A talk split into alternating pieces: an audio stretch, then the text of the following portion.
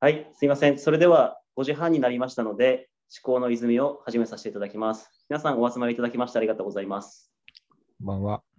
こんばんは。えー第2回の思考の泉ということで、えー今回は生野さやかさんを、えーご招待いたしました。よろしくお願いいたします。はいえー思考の泉は、えー毎回ゲストをお迎えいたしまして、えーロータリークラブの新入会員だとか、あとはそれとは全く関係のない、まあ、若手経営者をここ、思考の泉にご招待いたしまして、それぞれの業界の専門的なお話、あとは悩みだとかですね、えー将来こうしていきたいというような戦略、展望なんかをお伺いする中で、えー経営コンサルタントでもいらっしゃる 深谷先生からですね、さまざまなアドバイスをもらい、そして今日もお集まりいただいているように、皆さんそれぞれの職業人でありますので、あの皆様からもアドバイスをいただいて、えー有意義な時間にしていきたいというふうに思っております。えーそれでは、ここで本日、えーご出席いただいております皆さんに、えーそれぞれお名前とご職業、一言いただいていきたいと思います。えー工藤さん、お願いします。あ大阪さん、こんにちは。大阪さんですね。工藤元気と申します。えー北海道で10カ所ほど、あのー福祉の共同生活援助ですとか、就労継続支援 B 型という、えー福祉関連の仕事をやっております。本日はあの生野さん楽しみにしておりますので、よろしくお願いいたします。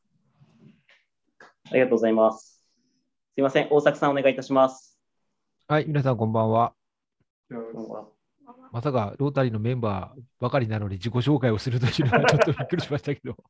あの改めましてあの紹介あの自己紹介させていただきます。えー廃棄物の、えー一般廃棄物、産業廃棄物含めたあの廃棄物の処理リサイクルをやっています。えーグループ会社でですね、12社ございます。まあ、特徴はあの九州、小林市にも会社がございまして、そちらの方ではあの1日100トンロという大型の焼却炉を、えー運営しております。ロータリーに入って14年で15年目になりました。よろしくお願いいたします。はい、ありがとうございます。荒木さん、お願いします。こんばんは、荒木でございます。えー、と私、まあ、アンサーズ法律事務所という法律事務所をやっておりまして、えー弁護士をしております。えーとまあ、副業ではないですけれども、まあ、ちょっと関連する事業として、えー、と相続対策の会社をやっているのと、えー、と最近ですね、M&A の会社を立ち上げて、えーそちらの運営をやっております。どうぞよろしくお願いいたします。ありがとうございます。えー次に川崎さん、お願いします。はい、こんにちは。フィールドクラブの、えー川崎と申します。えー当社は、えー看板、造形物とかの、えー企画、えー制作、施工をやってる会社です。今日はあの久々に大阪に出張に来てて、えー大阪から参加してます。よろしくお願いします。偉いね、大阪から 遊びに行かないんだ。すいませんでした。後この後遊びに行きます。あ、そうですか。はい。ありがとうございます。えー次に高橋さん、お願いします。はい、こんにちは。えっ、と D&C の高橋と申します、えー4月に入会させていただきました。えー私は店舗やあの飲食店やホテルなどの、えー店舗設計を店舗設計デザインを行っております。生野さん、今日楽しみにしてます。よろしくお願いします。ありがとうございます。えー次に菅野先生、お願いします。皆さんよろしくお願いいたします。あの菅野亮と申します。えー、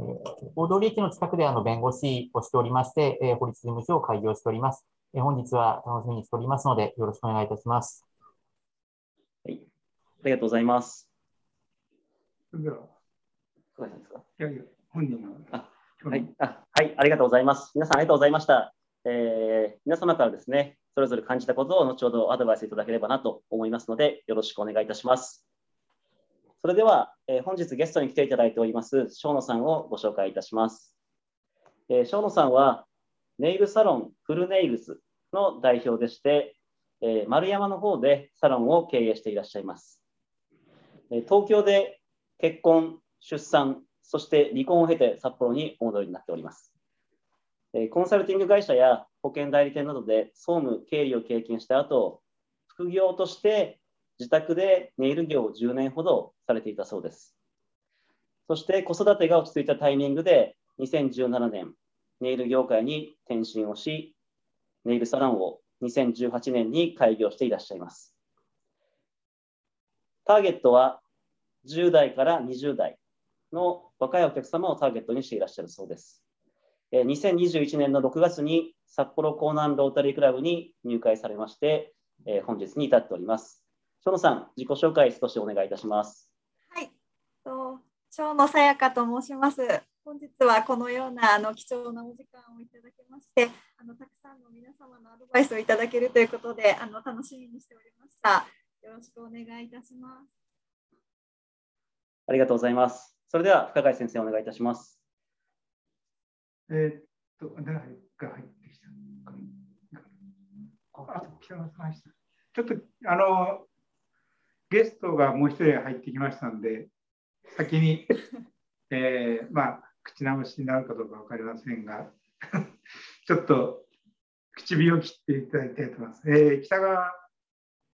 さん、よろしいですか？聞こえてますか？あの、ミュートを解除していただいて。あ北川さん、ミュートになってますね。すみませんでした。あ、こんにちは。こんにちは。あれ、聞こえてない、あの、一応なんかあの皆さん最初挨拶したんで、はい、簡単に自己紹介お願いします。あはい。えー、札幌コナンロータリークラブの北川と申します。当たり前か。あの、えっ、ー、と、クラブでは、えっ、ー、と、クラブ活性化委員長と、それから未来ビジョン委員会の委員長をしています。えっ、と、諏訪野さんにはあの未来ビジョン委員会のあの第1回目があの女性会員をメインにしたあの委員会を開くんで、ぜひあの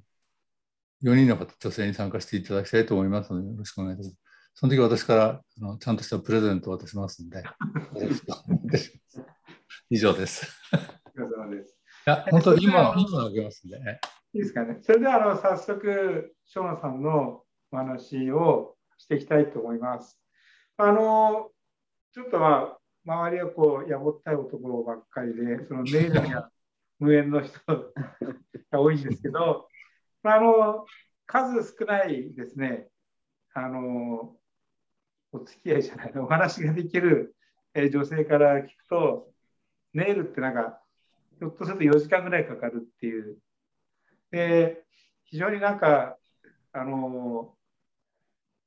そういう時間と金をかけるっていうのがあの男にはなかなか理解できないなと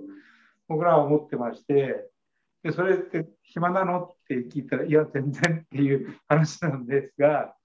まあ、その辺のところから話を始めていってですねまあ長野さんがそのネイリストにこうなりたいと思った動機というかその辺をあのちょっとお伺いしてまあ、その辺が多分なんかあの仕事のきっかけっていうかな仕事っていうのはやっぱりそういう動機がこうきっかけになると思うんでその辺の、えー、と思い入れっていうかなそういったものをちょっと聞かせてほしいなと思います。よろしくお願いします。はい、わ、はい、かりました。えっと私は幼い時からあのアトピー性皮膚炎といってちょっと皮膚に障害を持っているんですけれどもあの今もまだ完全にはちょっと治ってない部分があるがそのせいで大体おしゃれに興味を持つ思春期を全くあの化粧をしたりとかこうネイルをしたりとかそういうことができないまんまに終わってしまっておりましてずっとあの美に対してとかおしゃれに対してとかコンプレックスがあった状態で大人になったんですけれども大体高校生くらいの時にもうあの自分が綺麗になりたいとかそういうことはちょっと諦めていって友達にあのたまたまその頃大体高校生ぐらいの時にマニキュアが流行り始めたんですけどそれでこうしてあげたらあのすごく喜んでもらえてその手先がやっぱり家で過ごすことが多かった分すごく器用だったのとあのその細かい作業本当爪に花を描いたりとかそういうことってなかなか構女性の方でもあの不器用な人だとできなかったりするんですけどその辺が私は絵を描くのが得意だったのでそういうので喜んでもらえたっていうのがきっかけだったんですけれどもやっぱり自分があの美しくなるのではなくて人を美しさで喜ばせてあげれるっていうのをちょっと高校生の時に実感しましてそれ以来結構メイクをしてあげたりとか女性をきれいにすることで喜んでもらえるっていうのを幸せに感じてそれがネイリストになったきっかけになったかと思います。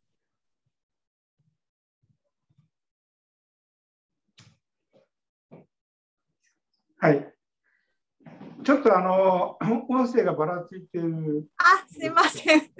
大丈夫です、ね、申し訳ありません。で、あのまあ今お聞きして、そのこう、まあ、女性特有の考え方みたいなのがちょっと見え隠れしてて、まあ、いいなと思うんですけどやっぱりあの、えー、仕事でこうやるっていうと結構大変なんですよねきっとね。ではい、ただまああのさっきの話もそうですけど4時間ぐらいやってそれ大丈夫なのって言ったら全然っていう子たちはもうやっぱり綺麗になるのがもう嬉しくて仕方ないというか。見せびらかすけど見ても分かんないんで何それみたいな。危なくないのみたいな話しかもできないんですけどその辺ってあのまああのショーンさんがそういう中でこう実際にこう勉強したりとかそれからそういう技術をこう身につけるみたいなのはどういう感じだったんですか？えっと、私があのネイルを本格的に仕事にしようと思ったのがあの子育てがちょっと終わってからのタイミングだったのでネイリストとしては非常に遅いスタートだったんですけれどもまずその比較的仕事にして人を喜ばせようって思ったタイミングは26歳くらいだったんですけどそこからあのネイルネイリストっていう資格のことをあのまずどういうふうにしたら取れるのかとかそういうことを調べたらネイリストって実は国家資格でも何でもないっていうことが分かったんですよね。それなのに学校に本当に100万単位でお金がかかるっていうのがちょっと現状でただその時は学びたいっていう一心でもう学校に行って資格というよりかは検定みたいな感じでこう1級2級3級っていう級があるんですけどその一番上の級まで取ろうと思ってその取りには行ったんですけれども。すみません音声ごめんなさい大丈夫ですか、はいはいはい。大丈夫そうです。国家資格じゃないので一生こうでその美容師さんとはちょっと違った形にはなるんですけど、まあ、一旦やってみないとわからないなっていう部分があってその Q をまず取ったところから仕事としてのスタートが始まったっていう感じです。うんえー、そうですか。あの、そのネイルサロンに、はい。その何級のあれとかかけてあるとかそういうんだろうあ、もう1級は多分国家資格と同等のレベルなので、一応その1級の資格証みたいのはかけてあります。そうですか。それあのただあの、なかなかその仕事って、まあ、だから3時間も4時間もかかるのも大変ですし、そのなんか、まあ、今後、人を使っていくとかっていうと結構大変かなと思うんですけど、その辺は自分の決意みたいなのはあります、えっと、一応その、確かに3、4時間かかるっていうイメージはあるんですけれども、ネイルって実際に取れる単価が大体1万円、今だともう1万円前後ぐらいが妥当な金額なんですよね。でさらにあの私のサロンだと10代、20代のあの客層になっていくので、大体単価1人当たりの客単価が7000円か6000円ぐらいの月に1回通えるぐらいの設定をしているので、それだともう3時間、4時間かけていると、とってもその料払えなくなってしまうというか時間単価が合わなくなってしまうのであの私のサロンでは絶対に1時間半から2時間で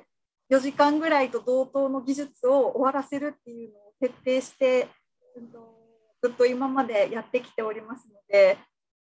早く終わらせる、どれだけ丁寧に早く終わらせるかっていうところに特化した教え方を今も若いあのスタッフにしておりますので、このやり方でもうちょっと人が増やせればなとは思ってはいるんですけれども、限界はあるので、そのために試行錯誤しながらにはなるかなとは思います。えっと、あの、まあ、同じような仕事で、あの俺知ってるのは生態の関係やってる人がいてでそこもなかなかまあ時間あまり高くすると来ないし、かといってまあ人をやっぱり雇ってやっていきたいなとかそれからまあ若い人を育てていきたいなみたいな感じでやってるんですけどまあそこの人方ともちょっと話したりとかしてた経緯があるんですけどやっぱりあの、まあ、昔でいうこの修行みたいな感じですよね。あの通常に給料を払うっていうよりも、まあ、結局技術を覚えるんで、その間はまあ安くやって、それこそその一級になれば、あんたも独自できるよぐらいの話で、うまくこう、一緒に働いていくっていう感じが多分、お店としては理想だと思うんですよね。まあ、あの日本のそういうまあ手に職をつけるっていうところでは、やっぱり結構古いあのしきたりっていうか、昔からそのあるのはそういう徒弟制度っていうのは、あの実はもうデッチ奉公から始まってですね、でそれでまあ、あの手代っていうんですか、そういうこうあの上に立っていくような人々になっていくわけですけど、でそういうこうあの仕組みをうまくこうある程度活用できたら、まあ、そういう中であの人が育っていって独立させる。例えばあの某カレー屋さんとかも3年以上とかやると、まあえー、資料みたいな感じですけど店が持ってますよみたいなことをやってフランチャイズ化とかやってるんですよね。でそういう方に結構向いてる仕事かなと思ってます。でその一番のあの、えーと、そう思うこの動機っていうのは僕は女性がそのやっぱりネイルにやった時にこう輝いてるっていうんですかね、まあ、指爪が輝いてるのもありますけどその表情がやっぱりどう私かっこいいでしょうみたいな大した変わんねえなとか思いますけどあの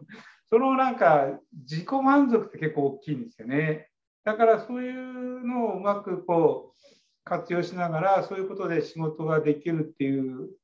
こととまあ両立していくんじゃないかなと思ったりしてますね。であとはまあそういうあの、えー、ちょっと技術があまりの子は少し安くやったりとかでそうするとさっき言ってたあの安い、まあ、若い子でも利用できるとかそういったこともなんか参考になるかなというふうには思いますね。なんかそういう店の形態ができるとちょっと活気できる活気がついてくるというかそういう人方の友達も来るし、家族も来るしみたいな、そういうのが面白いかなと思ったりはしてますね。なんか、そんなことは考えたことはありますかね、どうですかね？次の展開としては、やっぱりあの若い子たちの雇用をちょっと増やしていきたいなっていうふうには考えていたんですけど、今のお話を聞いて、その若い技術なまだない子をちょっとどうやってその成長するまでの間どうしようかなっていうのはちょっと自分の中で考えていたので今の深谷先生の話を聞いてなんかそういう安く安くちょっと下手くそでも安くできるっていいなってお客様とかも呼んだりとかできればいいなと思います。ね、お客さんを分けて。そうですね。あとあの最後には先生が見てあげるみたいなのも、はい、なんかねそれ重要かなと思いますね。であの従業員の子も褒めるお客さんも綺麗だよっていうふうになればいいんじゃないかなと思ってます。それからあとはなんかその今いろんなこの、えーと、教育の場面やなんかではまあこのネットを使っていろんなことができるんででそういうのでこうあのいろんな人をこう育てていくだとかそういうこうサークルみたいな感じで、まあ、学びたいみたいな人方も実はお客さんにしていくだとかですね。でそういうのもありだと思いますね。なんかそういう技をこうだんだんなんか使っていければ今風にこうだんだん場が広がるかなと思ったりもしてますよね。情報も発信していくのも大事ですよね、そうやってね。はい、わかりました。なんか、さんか。もうちょっと大作さんなんか、どうですか？そのなんかちょっと他の人に聞いてあ、わかりました。大作さん、え何か？やっぱり高橋めぐみさんが女性なので、何かあの、きっとネイルもやられてると思うんで、き何か、やってないんですか？ミュート外してください。たら高橋さんお願いします。ねネイルやってないんです、私。その心は。その心はですか？いや、えー、えーっとですね、えー女性いっぱいいろいろ時間がかかるものがあるんですね。美容室に2時間かかるとか、あ松江区に2時間かかるとか、あとジムに行ったらまた時間がかかるとかっていう、いたくさんの選択肢の中で、あ一時期はやってたんですけど、あの冬ゴルフがなくなるとちょっと時間ができるので、あのネイルに行ったりするんですけど、やっぱり4時間ぐらい、ちょっと凝ると4時間ぐらいかかるので、そうなってくると、あと伸びてくるとすごい気になるんですね。で、常に綺麗にしていなきゃいけないので、うんえーちょっとあの夏の間はできないんですね。土日野球に子供の野球に行ったりとかしなきゃいけないと。っ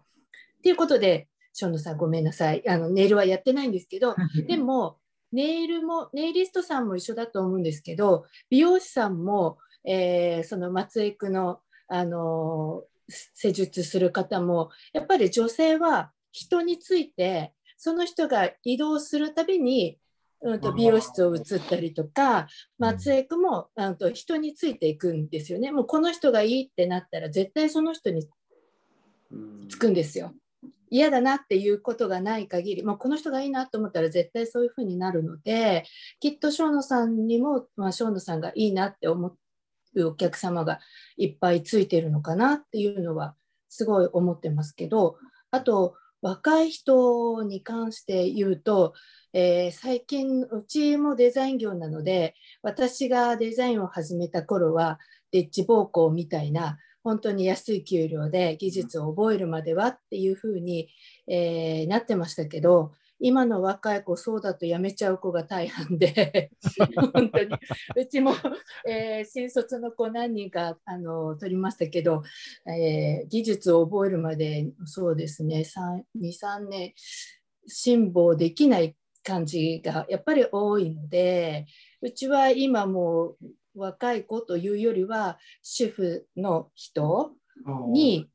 少しずつあの技術を教えるような形を会社としては取ってます。なるほど。本当は若い子をね、あのデザイナーになりたい若い子育てたいんですけど、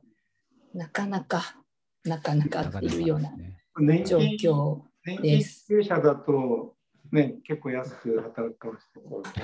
れない。あもう 昭和の意見はあまり通用してないようなので。あとあれじゃないですか、やっぱりあの M&A から中小企業のサポートまで幅広くやっている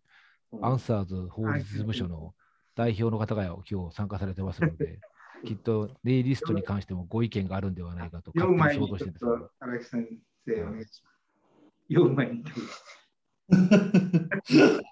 えっと、まだ飲んでおりませんので。えっと、そうですねあの、私もまあちょっと近いところあるんですけれども、やっぱりこう課題となってくるのが、やっぱりなんていうんですかね、えーっとまあ、規模化、大規模化っていうところってやっぱり課題になると思うんですよね。で、マンツーマンでやらなければならないというところだと思うんですよ。あんまり詳しくないんですけど、多分一人が一人につきっきりでやらないと、あの2人同時にとかっていう神業を使える人いるかもしれないですけど、なかなか難しいわけですよね。で、そうなってくると、やっぱりなかなかその人それぞれのばらつきっていうのも出てくると思いますし、まあ、さっきの技術の話にもつながってきますけれども、育成期間が長いっていう割に、まあ、やっぱり技術身につけてしまうと、やっぱりなんか自分で店持ちたくなるとかですね、お客さんついていったら、えー、まあ自分でやった方がいいんじゃないかって思い始めるとか、そういった結構ジレンマがあるんじゃないかなっていうふうに思ってます。ですので、まあ、あのやっぱりその、なんていうんですかね、そのお客様から、あのまあ、お店が人気があるっていうのはもちろんなんですけれども、そのスタッフからもいかにこう信頼だったりとか、人気を勝ち取るかっていうところ、次のステップとしては非常に難しいところなのかなっていうふうに見ております。で、私自身それも悩んでるところなので、あの頑張ってましょうということで、えー、よろしいでしょうか。はい、ですね。酒飲んでないと鋭いです、ね。カリスマになってね。鋭くなります。はい。冗談です。はいありがとうございます。大阪から参加している川崎さんもいろんな経験されているので、きっと、ね、特にネイルについては詳しいと思うんですよね。ネイルしてる女性が詳しいと思うんで。川崎さん、いかがですか？なんかしか大阪さんとネイルのことはよくわからないですよね。まあでも女性のネイルとかはでもなんかこうやっぱ見ますよね、よく。あどういうネイルして、あセンスいいなとか。あるねはい、どんなのがセンスいいと思うんですか？いやー、わかんないです。まあ、わかんないですけど、いや、なんかその、ね、やっぱり個性個性が出るじゃないですか。うん、はい。で、僕もやっぱりこう、ね、仕事柄そういうなんか、ね、色とか形とかそういうものってやっぱり気になるんで、よく見ます。で、まあ、ちょっとショーンさんのあの話聞いて思ったのは、まあ、うちもやっぱりその、なんですかね、えっ、ー、と、製造とか製作の方になってくると、やっぱりそうやって技術を、あの、ね、技術をこう売っていく仕事になるんで、やっぱりそのいかに短時間でいいものを仕上げるかっていうのがやっぱり会社の利益につながっていくんで、まあ、本当にそこを、まあそのね、デザインとか設計の人間もそうですし、制作の人間もそういうところをどう、ね、教育していくってやっぱりすごいやっぱ課題になる。さっきのね、めぐみさんの話じゃないですけども、本当にやっぱりこう、やっぱり最初のその修行段階ってやっぱりかなりね、自分でも自主的に勉強しなきゃいけない辛い時間って多いと思うんですけど、そこをやっぱりこう、教えていくとかっていうのがやっぱ一番あの悩ましいところですよね。はい、あの大和ハウスだとか、積成ハウスだとかは、工場で材料を作って現地組み立てる。うんそのなんか付け爪みたいなのそういうのないんです そういう 機械ですちょっとダメですね。あと、ちょっと。さんのご意見も聞いてみたいです。年齢が近いから、若い人の意見も。若い人の。はい。あいや意見なんてできるあれじゃないですけども、うん、まあうちの奥さんとかもやっぱりネイルとかはすごく好きで もう2週間に1回23時間かけてまあそれもストレス発散になってるような感じなので、そういうような女性いっぱいいると思うんですけど、僕もそのそうですね新人の教育とかあの人集めっていうのは一時は結構苦労したんですけど今はもう今いる社員を全て信じて全部もう紹介で逆に紹介されたら断らないっていうような人の確保の仕方をしてまして、ええ、そこに対してのそうですねあまあお金はかかるんですけども全てある程度信頼してその人の感性で動いてもらうことによって僕なんてもう責任取ればいいかなだけしか考えてないので、ええ、なので投資という面では結構最初はお金かかるんですけどもその人たちが100%の力発揮してくれればまた生野さんでもなんか思いつかないようなデザインですとか、ええ、もしかしたらその若い客層だけじゃない上の客層を取ってくるような人もどんどん出てくるのかもしれないですし、ええ、あとは先ほどそうですね深谷先生の言ったそのシステム化できるような小野さんのところに行ったらもう限定のシステムの何かがあれば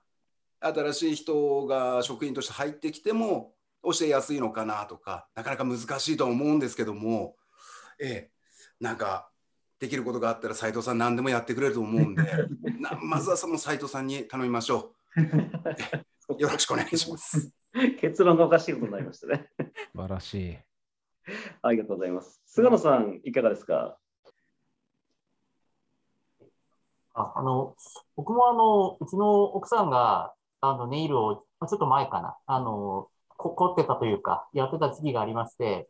であの僕もあのすみませんあまり知らなくて結構時間かけてたんだなっていうのを今、あの、ちょっと感じまして、あの、もうちょっと褒めてあげればよかったなという、あの反省をちょっと、あの、してたところではあるんですけども、あと、あの、うちの妻は、あの、ネイルにしてたって言っても、あの、30代ぐらいの時にやってたっていうのがあって、あの、先ほどの話だと10代から20代の、まあ、方がということで、あの、結構、あ、対象が若い方なんだなっていうのをちょっと、あの、感じてまして、で、まあ、わかんないです。うちの奥さんが、あの、30代になって、あの、やってるのが、まあ、珍しいケースなのかもしれないんですけども、まあ、もしかしたらそういったぐらいの年代でも、あの、結構、あの、ニーズとか、あの、やりたいという方はいらっしゃるのかな、なんていうのもあったので、もしそういった年代の方にも、あの、幅を広げることがなんかできれば、まあ、いいのかな、なんていうのをちょっと感じておりました。以上です。はい、ありがとうございます。ありがとうございます。最後、北川さんがはい。締めますので。北川さんお願いします。ちょっと違う話なんですけど、でも菅野さんに近い話なんですけど、あのこの前、私のおふくろ、ちょっと施設、こうんと佐高地っていうとこ入ってるんですよ。春水高齢者賃貸住宅。で、たまにおふくろに会いに行くんですけど、そして帰ってきてからおふくろから電話来て、気になることがあるって言われて、何かなと思ったら、お前の爪の色が真っ白なんで、お前病院に行けって言うんですよね。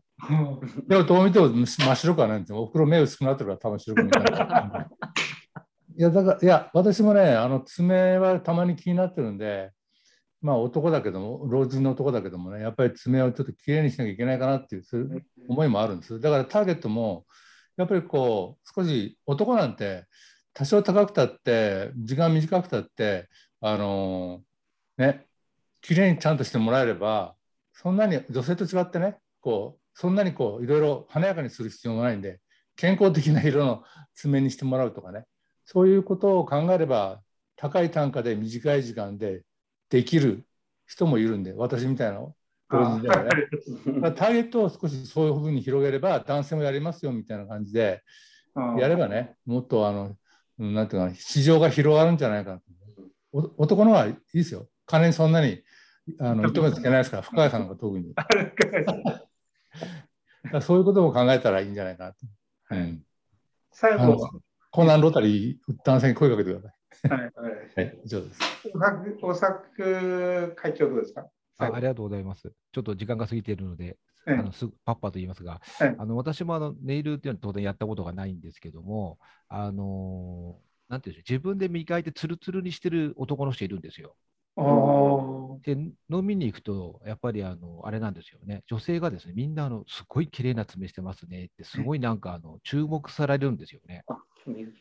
それって結構ブランディングできるんじゃないかなっていう。だ今言った北川さんはきっと3万円でもとピカピカにしに行きますから、できっと毎週来てくれると思うんですよね。そういう人をですね、やっぱりあの、なんて特に店舗が丸山にあって若い人ってちょっと私もうんと思ったんですけど、丸山のマダムとか、やっぱり50代、60代、70代でお金を持っていて、特にコロナでは使い道がない人、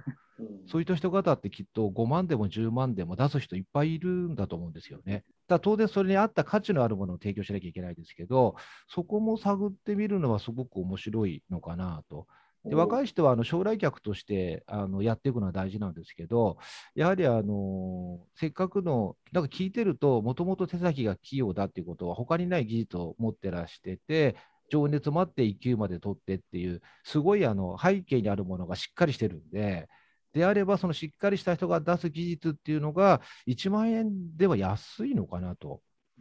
だからやっぱりそれが5万でも、あ、これだったらもう全然払いますっていう人は世の中にたくさんいらっしゃるんで、その人方が何求めていてどうだっていうのをですね、きっとあの北川さんの奥さんとかですね、あのー、加賀井さんの奥さんとか、あのお金じゃないと